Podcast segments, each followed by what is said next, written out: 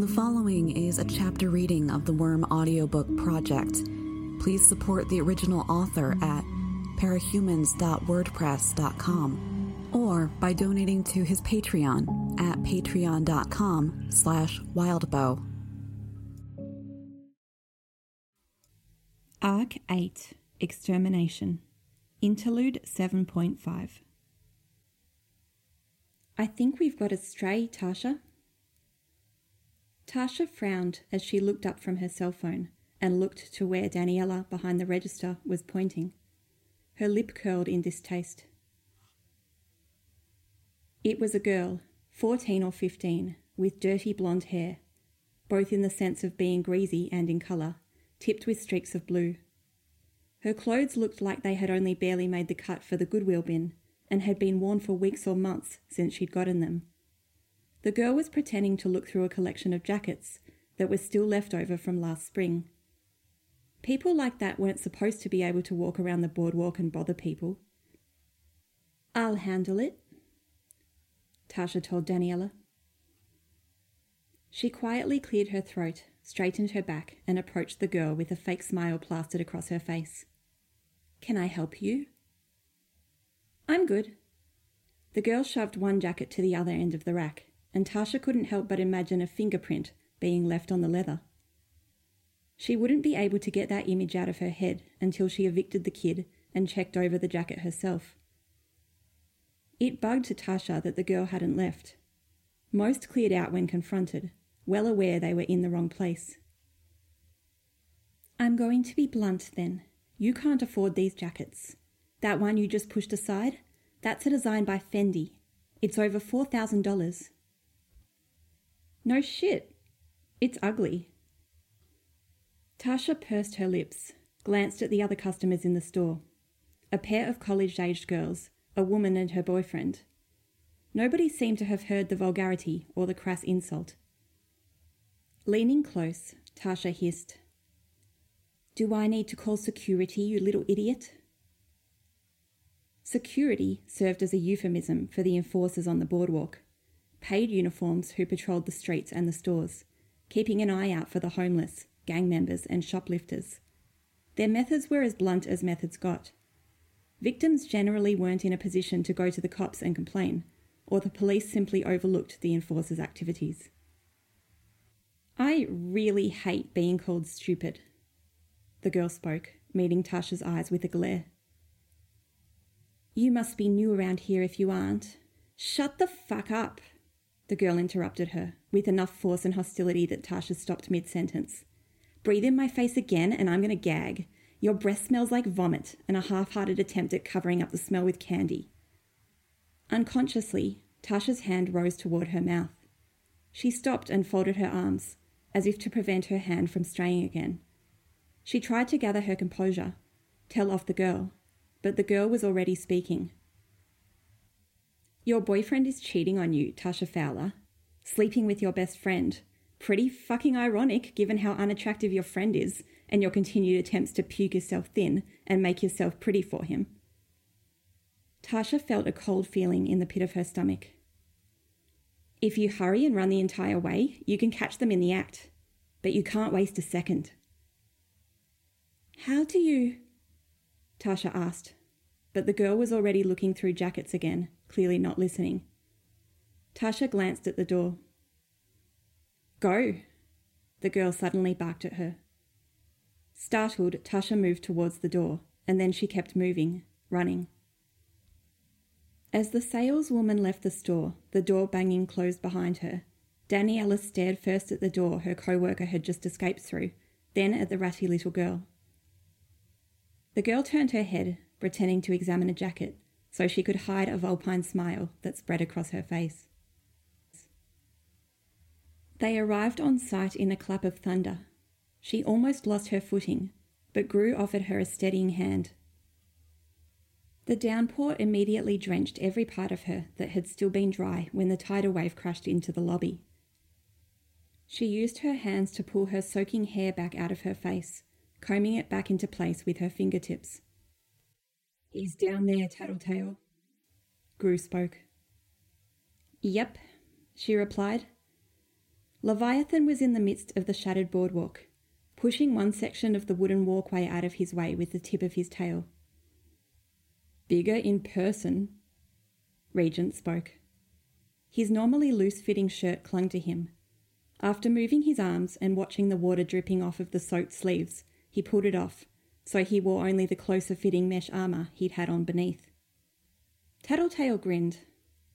Sometimes you couldn't do anything else. We are so fucking out of our depth. Everyone is, even Legend, Grue replied. Listen, she said.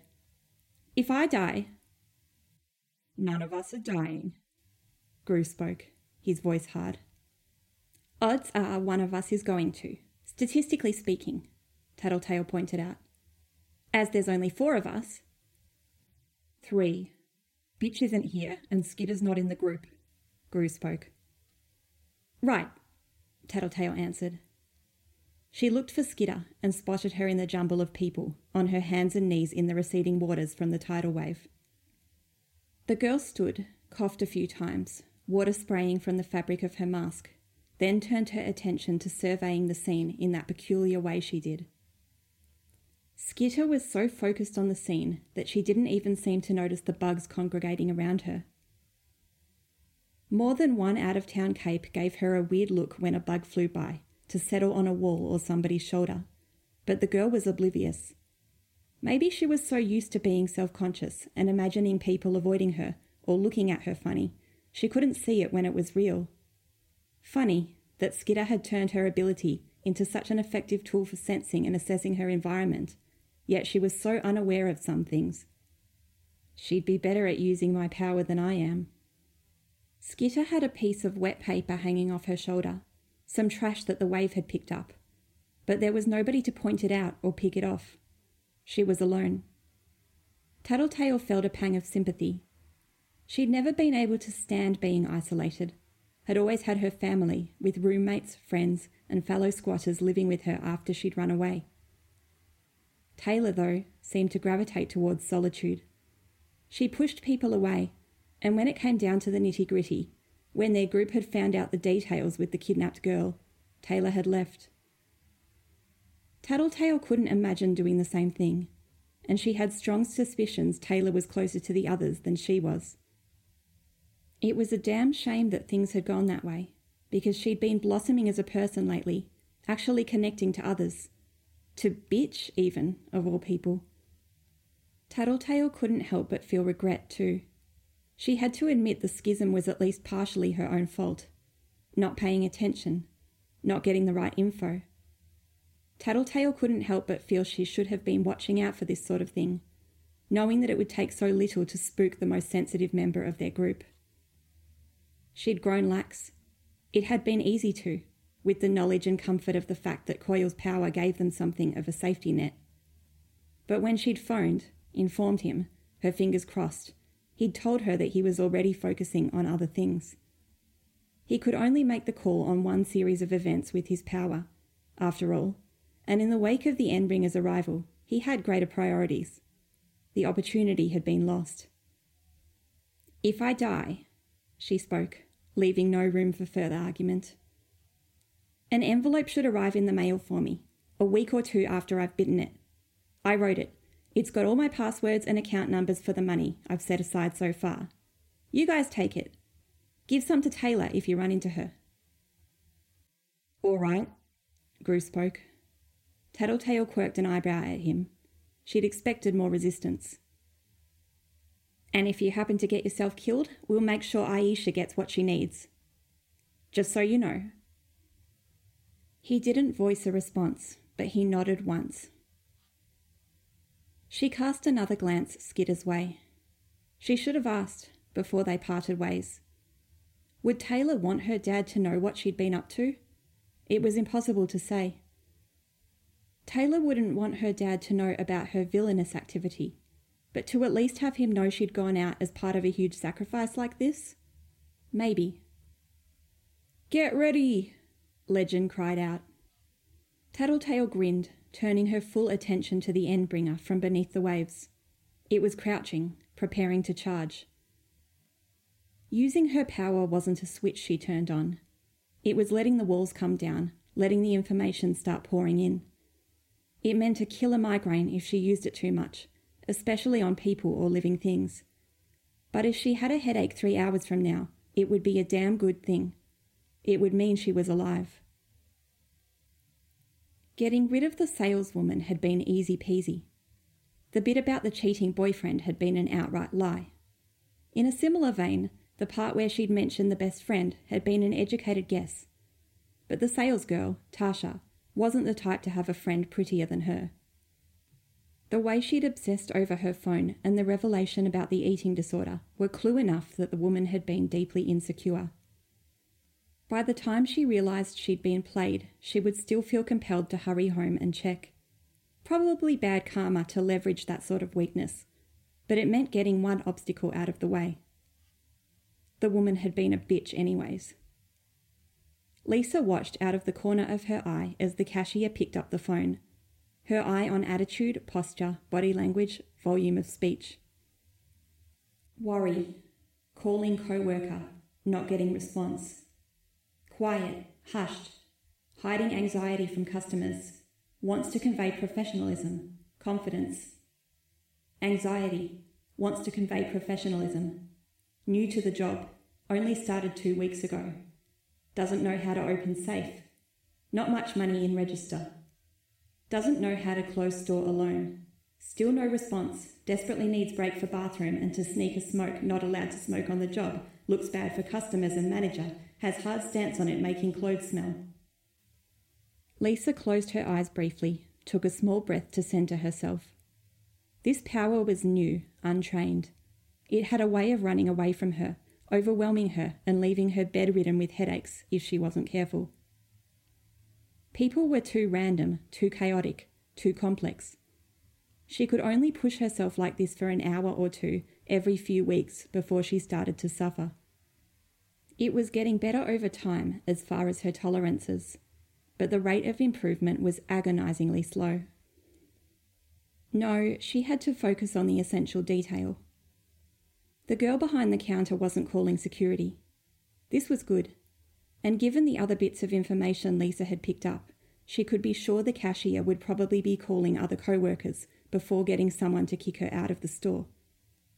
Which meant Lisa could do what she came here to do she turned her attention to the man that sat on the leather covered bench by the change rooms. Thirty something, wearing fashionable clothes and a nice jacket that was perhaps a bit too big for him, hair recently cut. He waited with his attention on his smartphone while his girlfriend or wife tried on something, deserving of a little more scrutiny. Expensive clothes, expensive phone, wealthy, confident, patient, despite being in a position many guys hated, mature, adult. Clothes style match his personal tastes. Not the type to dress according to girlfriend's tastes. Tall, athletic. Exercise habits developed in military but not currently enlisted. This ties into confidence and patience. He's used to waiting and. She stopped. Needed to get back on track. Just needed a starting point to get at the stuff he'd kept secret. Confidence, military. How would he pick a four digit number? Confident and military trained. Goes out of his way to keep numbers random. Looks early 30s. Born late 70s. Tendency to go with higher number to start. 8 or 9. Mid range number like 4, 5 or 6. Then high, low. No repeating numbers. Dressing in darker jacket, pants, trimmed beard, conservative. Number will be even even, odd odd, or odd odd, even even. Something else, she muttered to herself as the flow of information began to slow. If it slowed enough, it meant that there weren't enough points of reference to generate new data. It could even mean her power would start supplying information based on speculation or falsehoods. She chanced to look at the cashier, but the girl was studiously ignoring her, for the time being. She looked back to the man. Shoes were nothing special, no logos or brand names on anything he wore, that she could see. But he was using his left hand on the touch screen of his phone.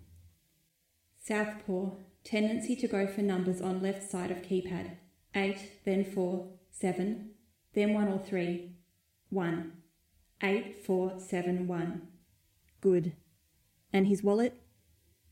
Southpaw, confident. Wallet in left jacket pocket. He was distracted. She abandoned the coat rack and approached the man, being careful to stay directly behind him in his blind spot. His jacket was unbuttoned, and the end with the pocket was draped beside him on the bench, the pocket facing her. Easy grab. Wallet in left jacket pocket. Intended to help mask presence of gun holstered at left hip. She turned 180 degrees on the spot and walked back to the direction she'd come. Concealed gun? Not worth it. Her retreat stopped when she saw the man that was entering the store. Maroon uniform, cap, belt. One of the enforcers from the boardwalk. Shit. She glanced at the cashier. She didn't need her power to read the girl's look of surprise and relief to know that the girl hadn't made the call. Bad luck? She looked at the enforcer. Moving with purpose, going out of his way to avoid looking at her, most definitely coming for her. Had it been the girl she'd scared off, Tasha? Probably not. Did it matter?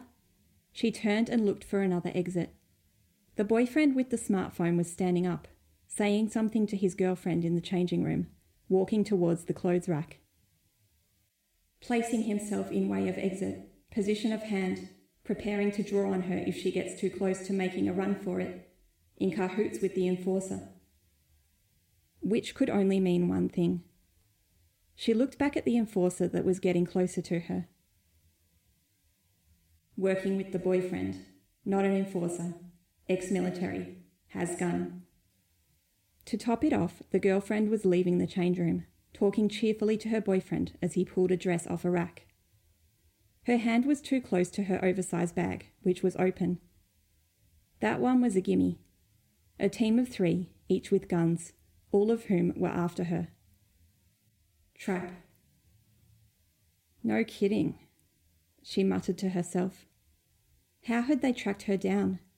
She had been careful to stay out of sight of security cameras, and she had avoided poaching at the same location more than once. She'd used a different ATM each time she drained some rich schmo's bank account, hidden her face from the hidden cameras at each.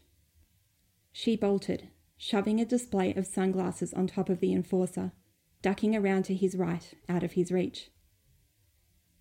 It was a miscalculation. He didn't care about the sunglasses. He pushed the rack to the ground hard and closed the distance with a single long step. He had superior reach, strength. His fist swung in one fluid movement with his step forward, striking her in the stomach, just below her rib cage and off to one side. Striking solar plexus, trained in martial arts, striking to inflict maximum pain, disabling. Ah, she swore as she crumpled to the ground. Oh my god, oh my god, what the fuck did she do? The merchandise! The cashier shrieked, shrill. I'm going to be in so much trouble, oh my god! Phone the security officer after I'm gone. The not enforcer spoke. My supervisor will take it out of my pay. Oh my god! The cashier spoke, hands over her mouth, oblivious to his words. He. Lisa began to speak, then grunted and choked as she was heaved up to her feet by the back of her shirt. The not enforcer twisted the fabric of her shirt until his hand was knotted up in it, the collar tight against her throat. He's not. She gave up before going any further with her protests. It didn't matter. Nobody would believe her. A ratty young teenager from the poor part of town, being paranoid about the cops. Nobody would step in for her here. I'll talk to her, he spoke. Let's see. He patted her down with his free hand. Brusque, not giving a second's thought to the fact that she was a girl and a minor. He reached his hand into her back pocket, and when he pulled it out, he had a small knife clasped in it. Not hers. He placed it on the counter. The cashier stared at the knife, eyes widening. Then she turned her attention to the merchandise, ignoring him. What the enforcers did wasn't something that few bystanders were willing to dwell on. But these people wouldn't step in. Not for a potentially dangerous teenager that had been carrying a concealed weapon. Had he been a real enforcer, Lisa would be scared enough. There were stories people having their fingers broken for shoplifting, being beaten insensate, and there were even tales of the rare girl or boy getting raped by the really twisted fucks. When the enforcer was done making sure the offender in question wouldn't come back to the boardwalk, they left the bloodied person in the back of an alley, worked with another to stick them in a dumpster, or if it was late enough that nobody would see, they would toss them off the side of the boardwalk. A 15 to 20 foot drop, depending on the tides and the location of the drop, onto sand or into water that was freezing cold for half the year. He marched her out of the store heaving her to the right to keep her from bumping into the doorframe. He wasn't an enforcer, though, and he had a gun. The looming punishment was a little more final than what the enforcers tended to pull. Has gun. Has killed before. He might kill her. It wasn't like she hadn't done something worth killing over. She'd drained people's bank accounts, pocketed the funds, thousands of dollars sometimes. A spot of light hung in the centre of her vision. She'd pushed too hard with her power. She'd have to conserve the use of her power now, or the migraine would knock her out cold when it arrived in force. There were people all over the boardwalk. The tourists watched with idle curiosity, while the locals averted their eyes. Such a contrast there. The locals knew what was up. It was just inconvenient to pay attention to it. He forced her into a side street, then rounded a corner so they were behind the row of stores. He shoved her against a wall, held her there. She spoke. Tell me what they're paying you. I'll double it. I won't have the money right away, but. Not negotiating, the enforcer spoke.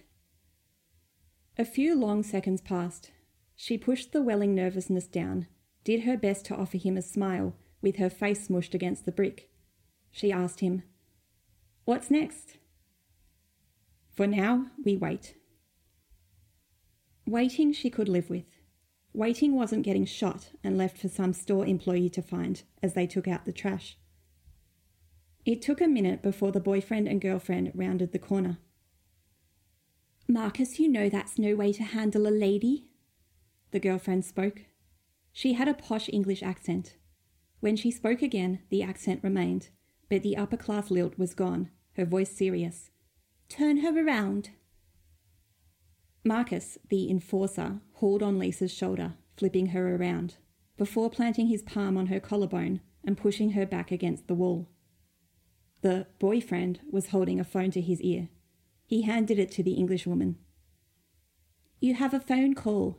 We advise you to take it. The woman smiled at Lisa.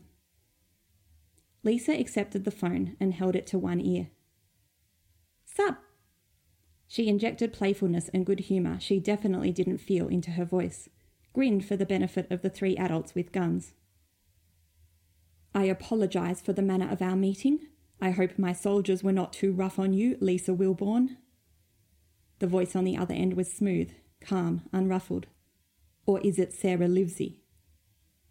Either or, she replied. Lisa these days. As you wish. I have been watching you for some time, Lisa Wilbourn. I have become aware that you are something special, and I would like to buy your services. Word choice. Buy versus hire. Large amounts of money involved. Word choice. Buy versus make an offer. Not really a negotiation. She glanced at the weapons the three hired guns had in hand. I'm listening. Leviathan whipped his tail around, slamming it through the ranks of capes. Immediately after, a lash of water followed in the wake of his movement, cutting down yet another line of gathered heroes and villains. The armbands announced the losses to the defending side with every attack Leviathan made. Tattletale hung back, further than even the ranged attackers, and watched.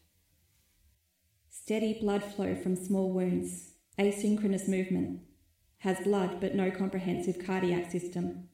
No cardiac system, no mouth, no nose, no apparent ears, non standard nervous system. educated guess says your power doesn't work so hot on him, she told Regent as the two of them backed away. Fuck no. If I can do something, my power's probably to backfire like crazy, and I think that bastard's quick enough that he's not about to fall flat on his face. Tattletale glanced at where Skitter was hurrying to assist one of the wounded. Even knowing Taylor was out of earshot, she was careful to lower her voice. And I guess your secret weapon isn't going to work either. Take two or three times as long, probably, if it worked at all, Regent grumbled. Fuck, I'm useless. Then use that first aid training Grue made us get. Help out and keep an eye out in case your power's needed. Alexandria flew toward Leviathan like a black arrow. Leviathan charged forward as if to meet the heroine in a head on collision, then stopped abruptly. His echo, like a model of himself shaped out of water, continued forward with the same momentum he'd had while sprinting forward. The heroine used her hands to break the surface tension of the water with a deafening crash, plunged through the water and out the other end, toward Leviathan. She caught him around the neck and slammed him down against the road, hard enough that even Tattletale, at the rear lines of the battlefield, had to adjust her footing as the impact rocked the ground. Whatever advantage Alexandria had gained, it didn't last long. Leviathan's tail snaked up and around the heroine's neck, catching her. He whipped her into the ground beside him, up into a wall, then back down. This time he held her beneath the water, using one claw to help pin her. Dragon, racing forward through the air with an ear splitting roar, launched the full complement of missiles she had on her suit. Before the munitions even struck Leviathan, Dragon was shedding the jet engine atop her, the missile launchers, and other extraneous devices, much as a space shuttle cast off pieces of itself as it launched. The suit collided with Leviathan a half second after the missiles exploded against his torso and shoulders, and steel claws gripped his limbs. The face of her armoured suit opened up and began discharging a blue white flame into his face. The flames didn't move like flames should, spilling off him and down into the water, where they pulled on the road and continued to burn after a fashion, beneath the water.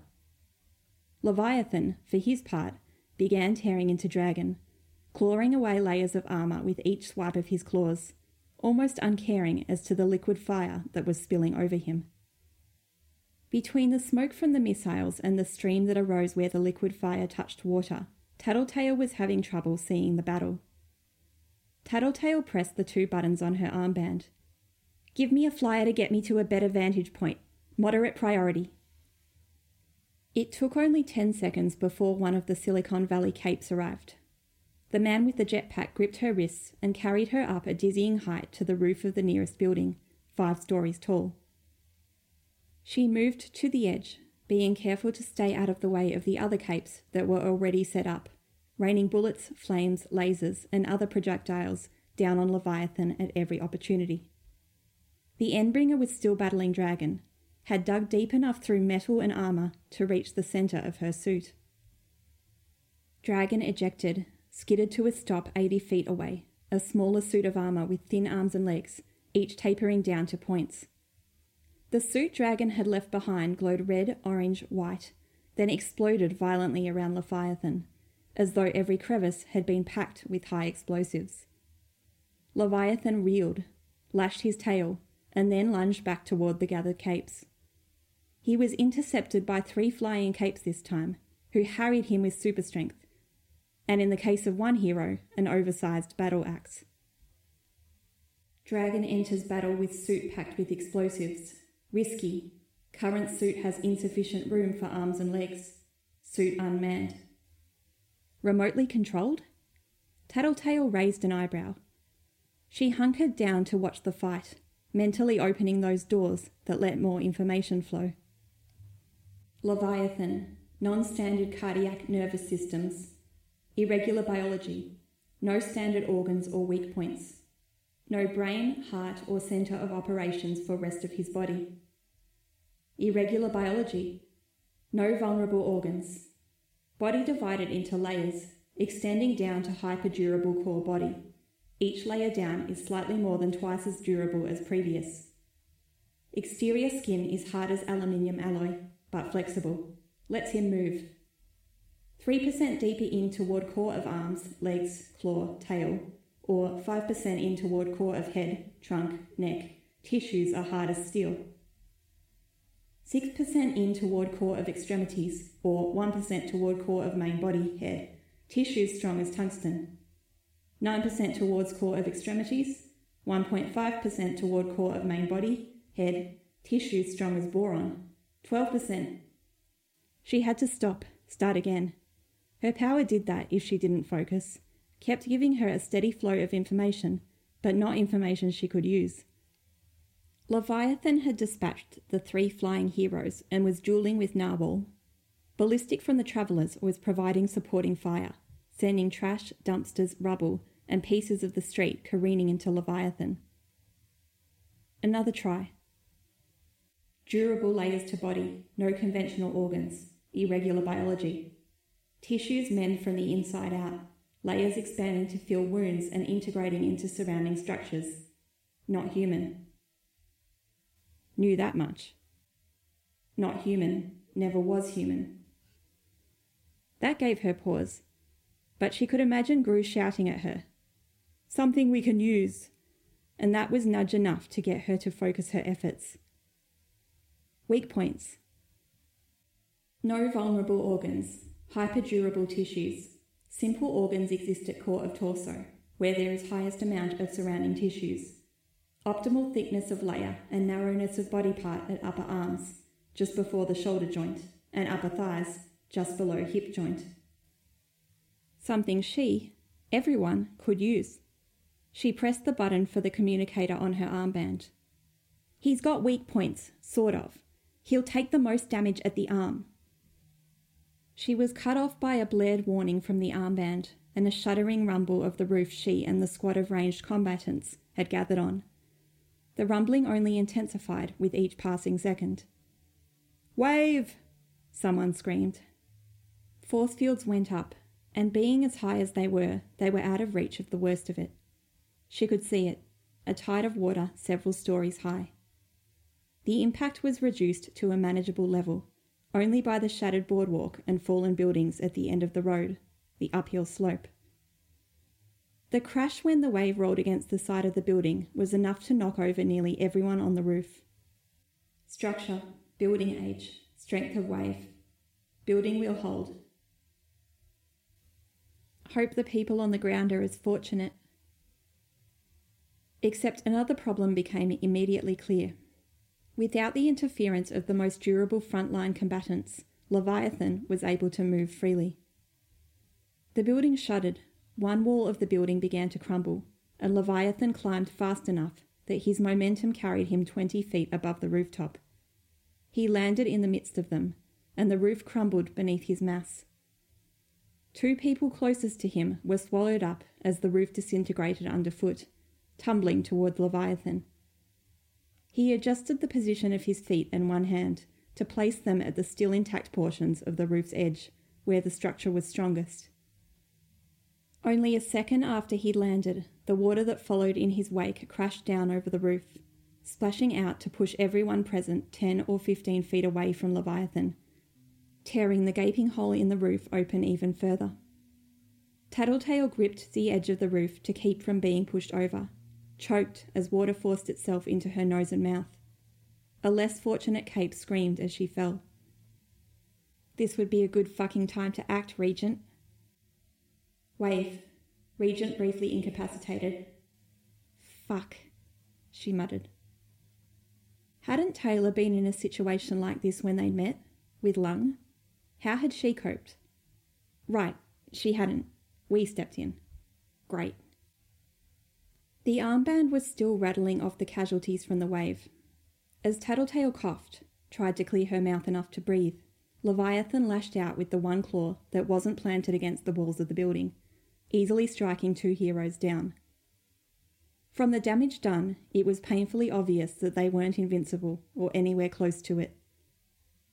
A third person, gravely injured by the crushing flow of water that followed in the wake of his claw, momentum and a lack of attachment to Leviathan's own body, letting it extend well beyond his reach. Some cape wearing armour studded with stone imagery retaliated, some sort of power that let him generate matter, like chunks of rock or metal, pouring out in a stream, spraying into Leviathan's face, making the creature pull back. Leviathan retaliated with a whip like lash of his tail, bisecting the man. Of the twelve or so that had been on the roof a minute ago, only three remained. Not even looking her way, Leviathan raised one claw in Tattletale's general direction. The water on the roof shifted, surged towards Tattletale in an isolated wave as tall as she was, lifting her, pushing at her.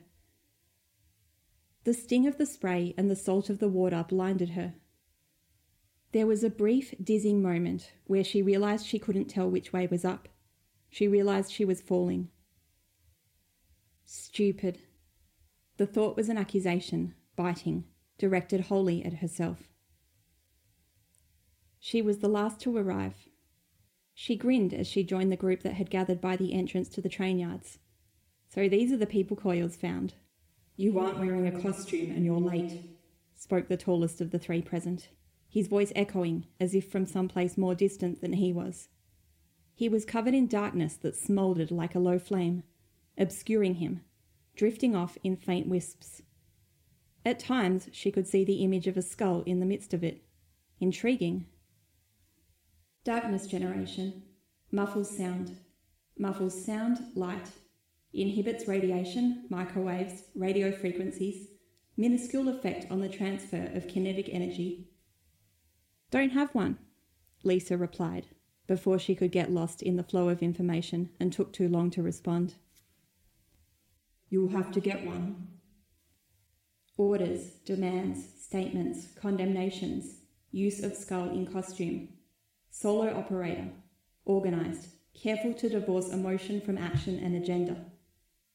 Falls back on order, rules, self discipline in times of stress. I was sort of thinking I'd take a backseat role, serve as your contact, the gal on the other end of the phone, keeping you guys on track, feeding you info. Fuck that. The only other girl in the group spoke, jabbing a finger at her. If you're taking an equal share, you're going to get your hands dirty too. One of the dogs that accompanied the girl growled, as if to punctuate the statement. Word choice two. Haunted by demons. Swearing. Antisocial. Unhappy with status quo. Seeking to change things. Seeking money, power, prestige antisocial, swearing, clothes prioritising function and comfort over style, not seeking human connections, prefers company of dogs. Powers relate to dogs. Powers relating to dogs, not seeking human connections, antisocial, inner demons. Powers side effects disconnected standard human empathy and understanding. No longer grasps full extent of human relations, signals, signs, cues,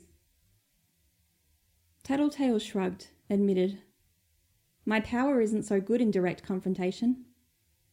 Figure it out, the darkness generator told her. All right, can do, she assured him. As much to test his patience and see his limits, she grinned and offered the words. Should be fun. The darkness generator folded his arms. Folded arms. Irritation. Doubt. She glanced at the one person who hadn't spoken yet. Hard ceramic mask with a blank expression frozen on it, a coronet set atop black hair, Renaissance era clothing. Only his eyes were visible. Barrels of fun. The boy spoke, in a tone that might have been sarcastic or might have been disinterested. His eyes met hers. Disinterest or affected disinterest. Lack of engagement, lack of pupil dilation or contraction coinciding with eye contact, limited emotional depth, deeply repressed emotions and or depression. Sociopath. Odd as it was, she felt better knowing these things. She liked to think that everyone had roughly the same measure of fucked upness in them, some weird or offensive element. Knowing that it was close to the surface, or relatively close in the darkness manipulator's case, it was almost reassuring. It meant that she didn't find out something ugly days, weeks, or months down the line. which was a set of memories she was not keen to dwell on. She pushed that thought and the emotions that boiled up with it out of her mind and grinned as though she found Regent's comment amusing. The darkness generator made a noise, which she realised was a sigh. He spoke. All right, we do this team thing. We're going to do it properly. Of course. She smiled wider. As much to irritate him as anything else, she added, How hard could it be? You've reached the end of the chapter. For the full text of this and other stories, please visit parahumans.wordpress.com. For more information about Worm and other web serials by the same author, consult r slash parahumans on Reddit. Thank you for listening.